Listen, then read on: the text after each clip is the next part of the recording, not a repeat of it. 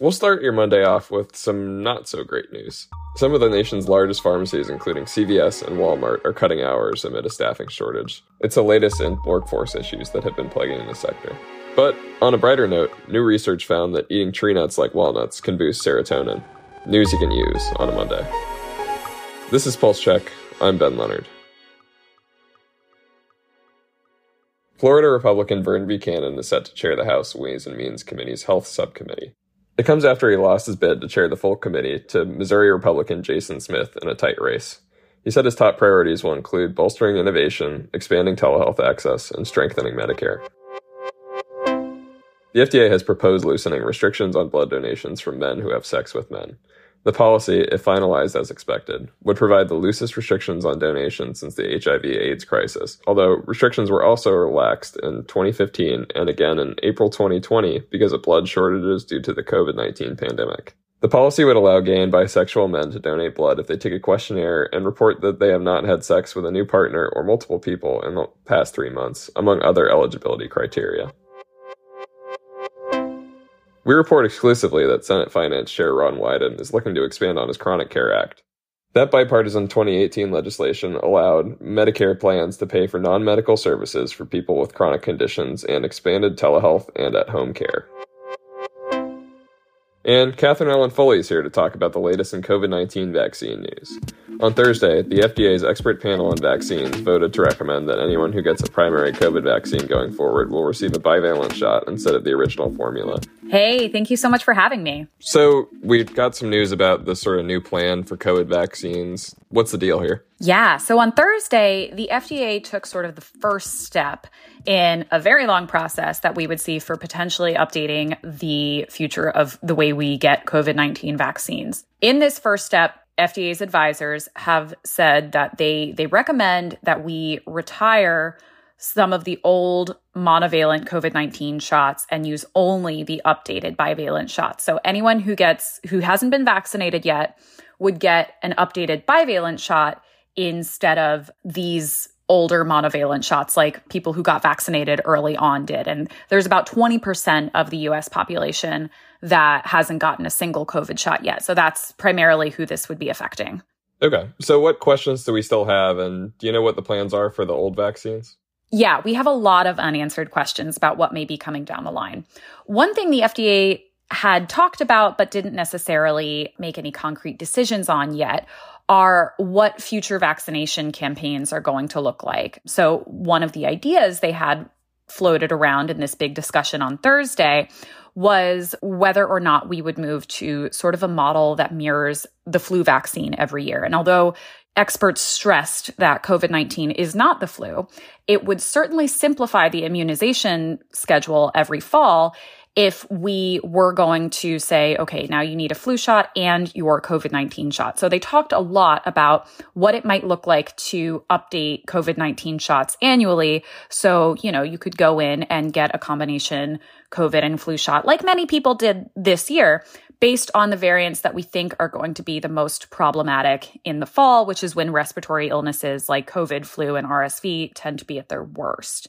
But as you pointed out, there are a lot of unanswered questions here. Like, what do we do with all of these monovalent shots that we still have? Do we donate them to other countries? I mean, I think based on some of the data that we've seen, there's a lot of evidence that even though the mRNA shots that are monovalent don't protect as well against some of these newer variants, shots from Novavax, for example, which doesn't use mRNA, actually generates a ton of protection against a lot of variants. And so if we're thinking that the goal is to primarily avoid hospitalization, it's not the worst to, you know, increase access to vaccines overall through donating some of these old shots, but we really have no idea what we're going to do with them.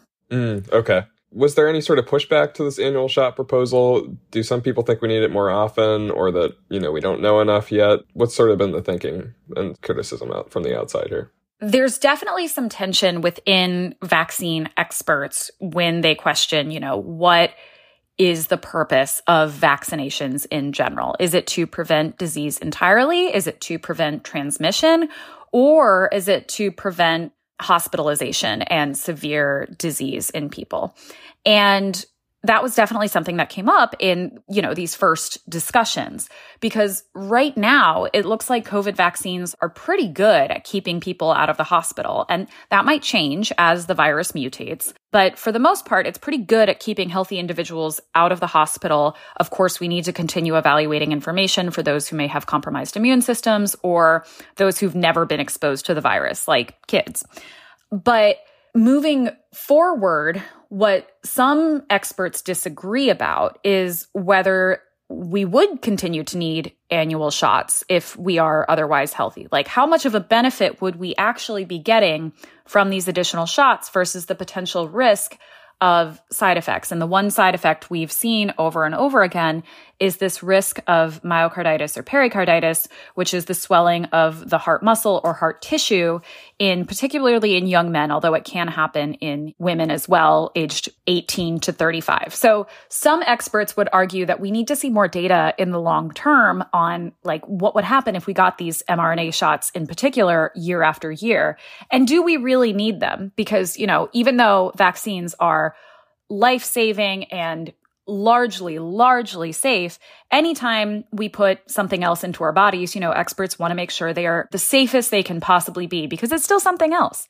The other question that people have is, are people going to get an annual COVID shot, right? We see that people do not get their flu shots on a regular basis. And there are questions of like, would it really matter in the grand scheme of things? We know, though, that this is one of the differences between the flu and COVID. When we predict the flu strain incorrectly, many, many more people are hospitalized from the flu. But we haven't really seen that with COVID yet. People are still largely protected from hospitalizations, assuming that they are healthy already.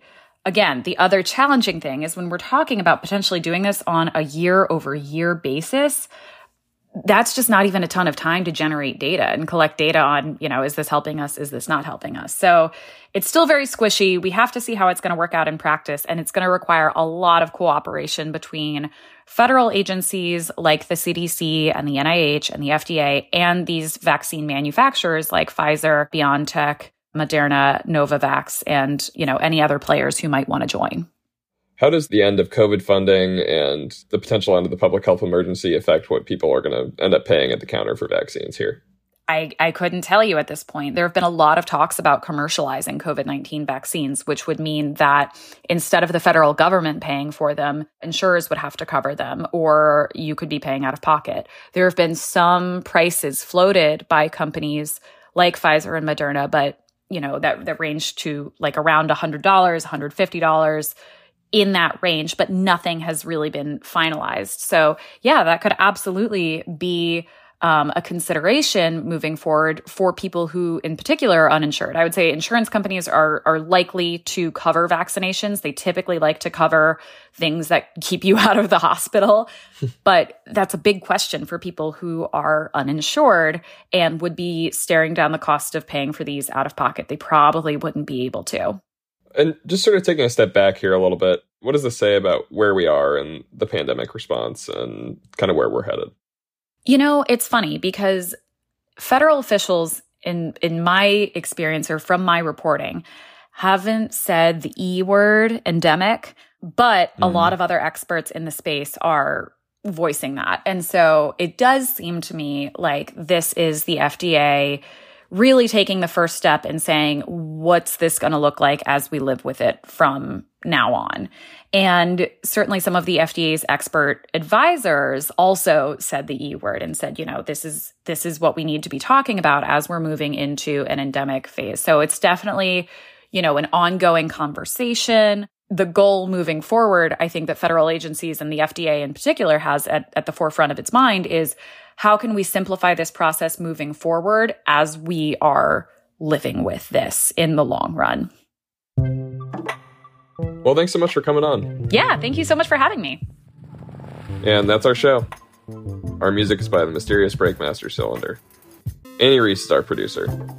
Our healthcare team editors are Eli Reyes, Dan Goldberg, Barbara Van Tyne, Beth Belton, and Sean Zeller. Jenny Ament is the executive producer of audio at Politico. I'm Ben Leonard. Subscribe and follow Pulse Check for a new episode every day. And subscribe to our newsletters where you can read this reporting Pulse, Future Pulse, and Prescription Pulse. Thanks for listening.